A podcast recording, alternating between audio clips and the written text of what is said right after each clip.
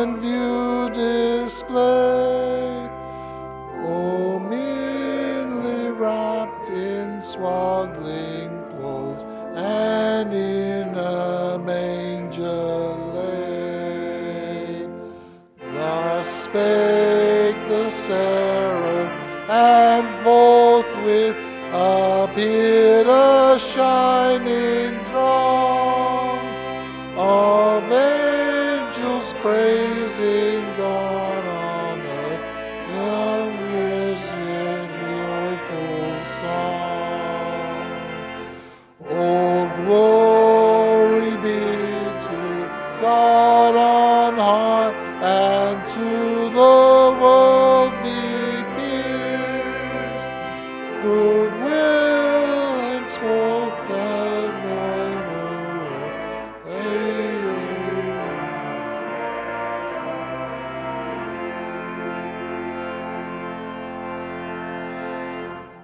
The Lord be with you. And also with you. The Gospel of our Lord Jesus Christ according to Luke, chapter two, beginning at verse one. Glory to you, Lord Jesus Christ. In those days a decree went out from Emperor Augustus that all the world should be registered. This was the first registration and was taken while Quirinius was governor of Syria. All went to their towns to be registered. Joseph also went to the town of Nazareth in Galilee, to Judea, to the city of David called Bethlehem, because he was descended from the house and family of David. He went to be registered with Mary, to whom he was engaged and was expecting a child. While they were there, the time came for her to deliver a child, and she gave birth to her firstborn son, and wrapped him in bands of cloth, and laid him in a manger, because there was no place for them at the inn. In that region there were shepherds living in the fields, keeping watch over their flocks by night. Then an angel of the Lord stood before them, and the glory of the Lord shone around them, and they were terrified. But the angel said, "Do not be afraid, for see, I am bringing you good news of great joy for all people. To you is born this day in the city of David a Saviour, who is the Messiah, the Lord. This will be a sign for you, and you will find a child wrapped in bands of cloth and lying in a manger." And suddenly there was an angel with the, with a multitude of heavenly hosts, praising, praising God and saying, "Glory to God in the highest, and on earth peace among those whom he favours." When the angels had left them and gone into heaven, the shepherds said to one another, "Let us go to Bethlehem and see this thing that has taken place, which the Lord has made known to us." So they went with haste and found Mary and Joseph and the child lying in a manger. When they saw this, they made known that they, they made known what they had been told about this child. And all who heard it were amazed at what the shepherds told them. But Mary treasured all these words and pondered them in, their, in her heart. The shepherds returned, glorifying and praising God for all that they had seen, heard and seen, as it had been told to them. This is the gospel of the Lord. Praise, Praise to you, Lord Jesus Christ. Trust in God, and God will make your path straight, and in all things and everything, lean on God for your understanding. Please be seated. I hope everyone had a uh, had a wonderful Christmas Eve day preparing for things. I, I, I came tonight feeling quite stressed with all the things that needed to be done, all the um, cups that needed polishing, all the tables, all the places that need to be set, all the things that needed to be done, gas bottles for the barbecue, all the things that we need to follow up as we prepare for a great feast to celebrate our the arrival of our Lord Jesus Christ. What stood out for me in the reading today is how Mary treasured the words and pondered them in her heart. If you look inside your pew sheets tonight, you'll see a a reflection that I put together that talks about the myth and the reality of Christmas. Very often we start with our hearts and try and make our minds work out what our heart is telling us. And yet in tonight's, in tonight's gospel story, we hear that we start off with the words, the words that have been brought to Mary, and then she ponders them in her heart. We read different passages in the Bible, and in most of the passages we, we think about how all the things that we do start off as thoughts. The thought that we have ends up being the action that we have, ends up somehow manifesting into what we do. And in tonight's reading, we see that the shepherds have brought great news to Mary about how the angels had announced that the Lord and the Messiah was here on earth.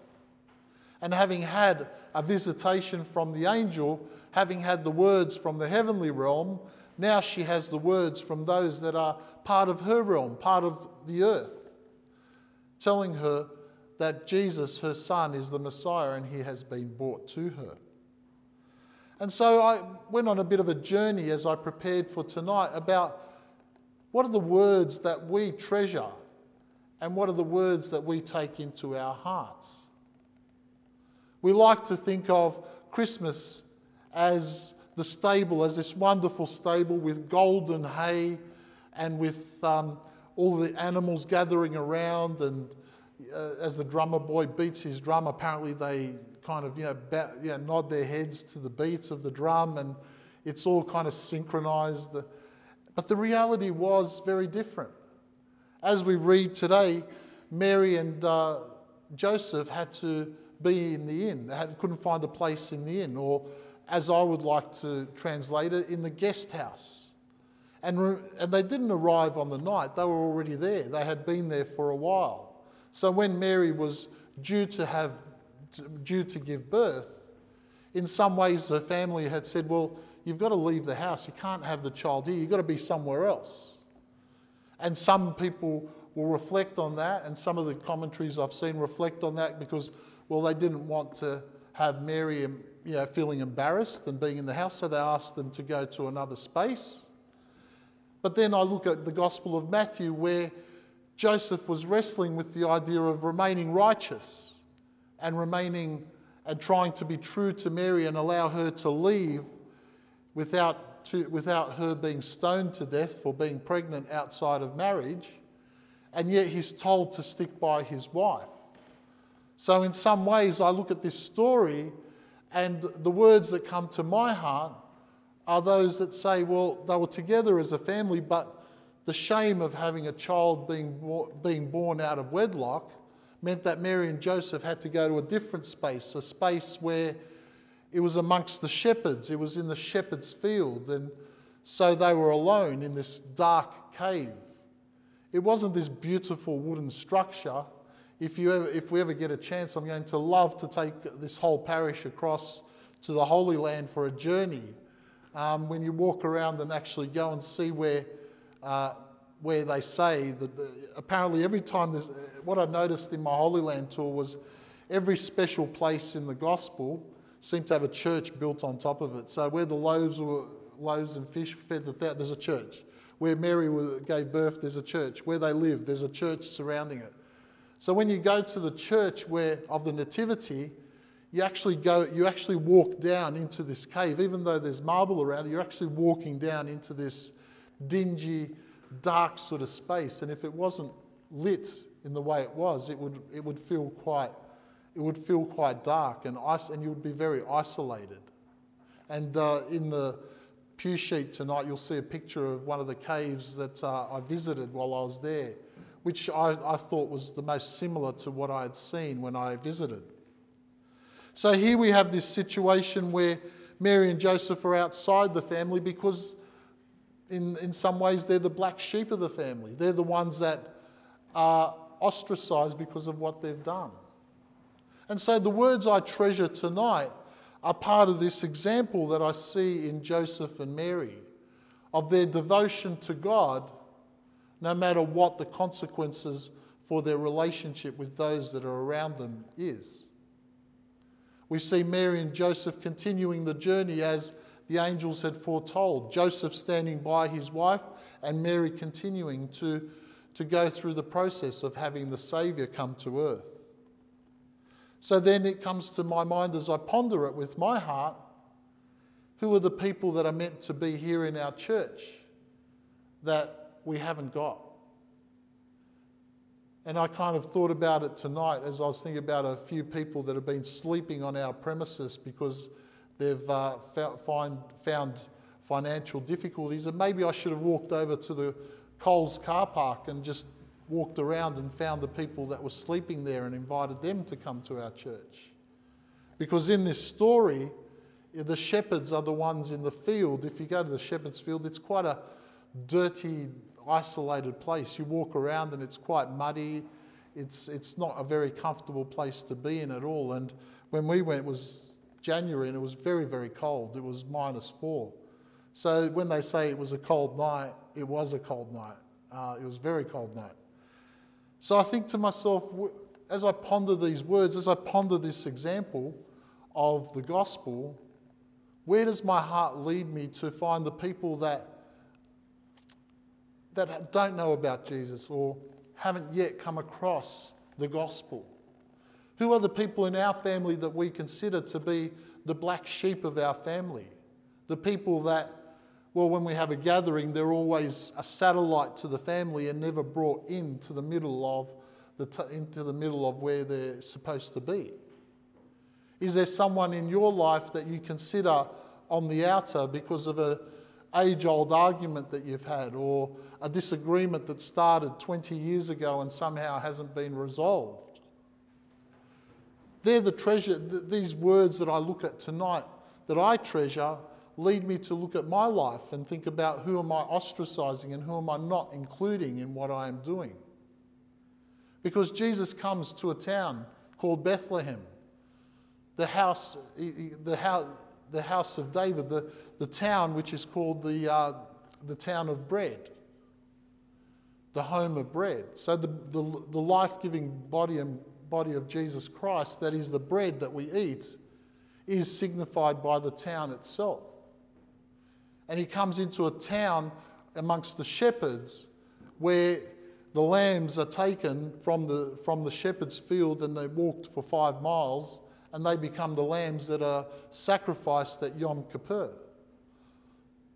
This is where our Saviour was, the lamb that was to be sacrificed for our sins, in the house that gives us bread, the bread, the bread that we need to sustain ourselves every day.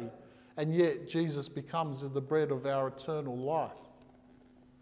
So as we think about and as we ponder the words tonight, can I ask you to extend your lens past the Western uh, orientation of what is, what the stable is, what the Christmas is, what, what we, how we see Christmas night, and see it from the place of the gospel, which was a dirty place, which was a dark place, which was a place where the shepherds were unclean and could never ever enter the into the table into the temple, whilst they could gather the gather the lambs to take to the temple and allow other people to um, atone for their sins on Yom Kippur. They could never participate because they were ceremonially always unclean. So I ask you to look at the words that you treasure.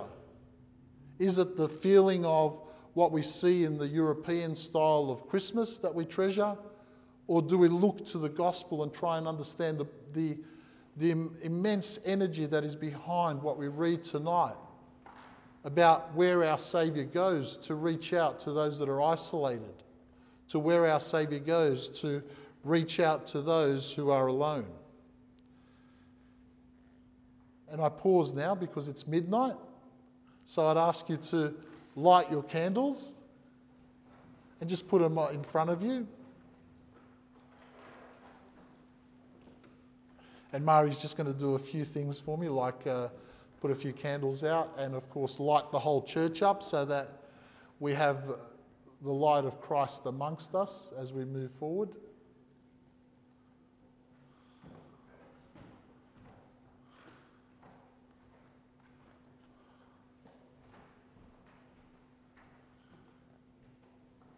And hopefully everyone's got their own candle. If you haven't got one, Um, Violet, who's lying down sleeping on the on the bench there, um, she'll come around and, and make sure that you've got one.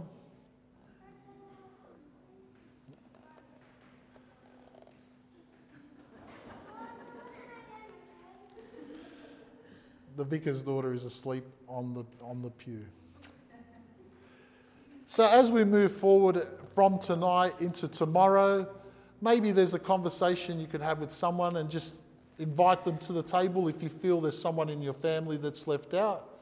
If there's someone that you haven't spoken to in a while, maybe just have a quick phone call or a quick message on Facebook or Instagram or Telegram or whatever app you use to send messages to each other.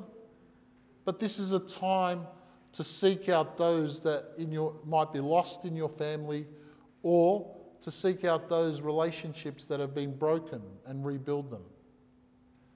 I hope you have a blessed day tomorrow for Christmas, and uh, celebrate with your family.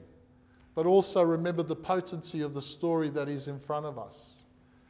It's about a Saviour who came in, in the most humblest form to be with the people that no one else wanted to be with. Let's be the hands, feet, and face of Christ to those that no one else would like to, would dare visit. The Lord be with you.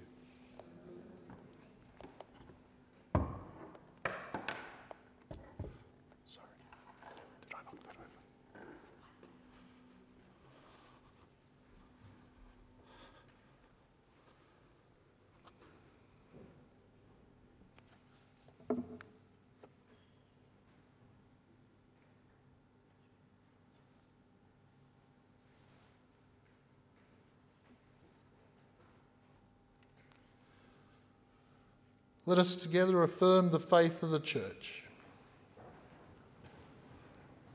I believe in God the Father Almighty, creator of heaven and earth. I believe in Jesus Christ, God's only Son, our Lord, who was conceived by the Holy Spirit, born of the Virgin Mary, suffered under Pontius Pilate, was crucified, died, and was buried. He descended to the dead. On the third day he rose from the dead. He ascended into heaven and is seated at the right hand of the Father. From there he will come to judge the living and the dead. I believe in the Holy Spirit, the Holy Catholic Church, the communion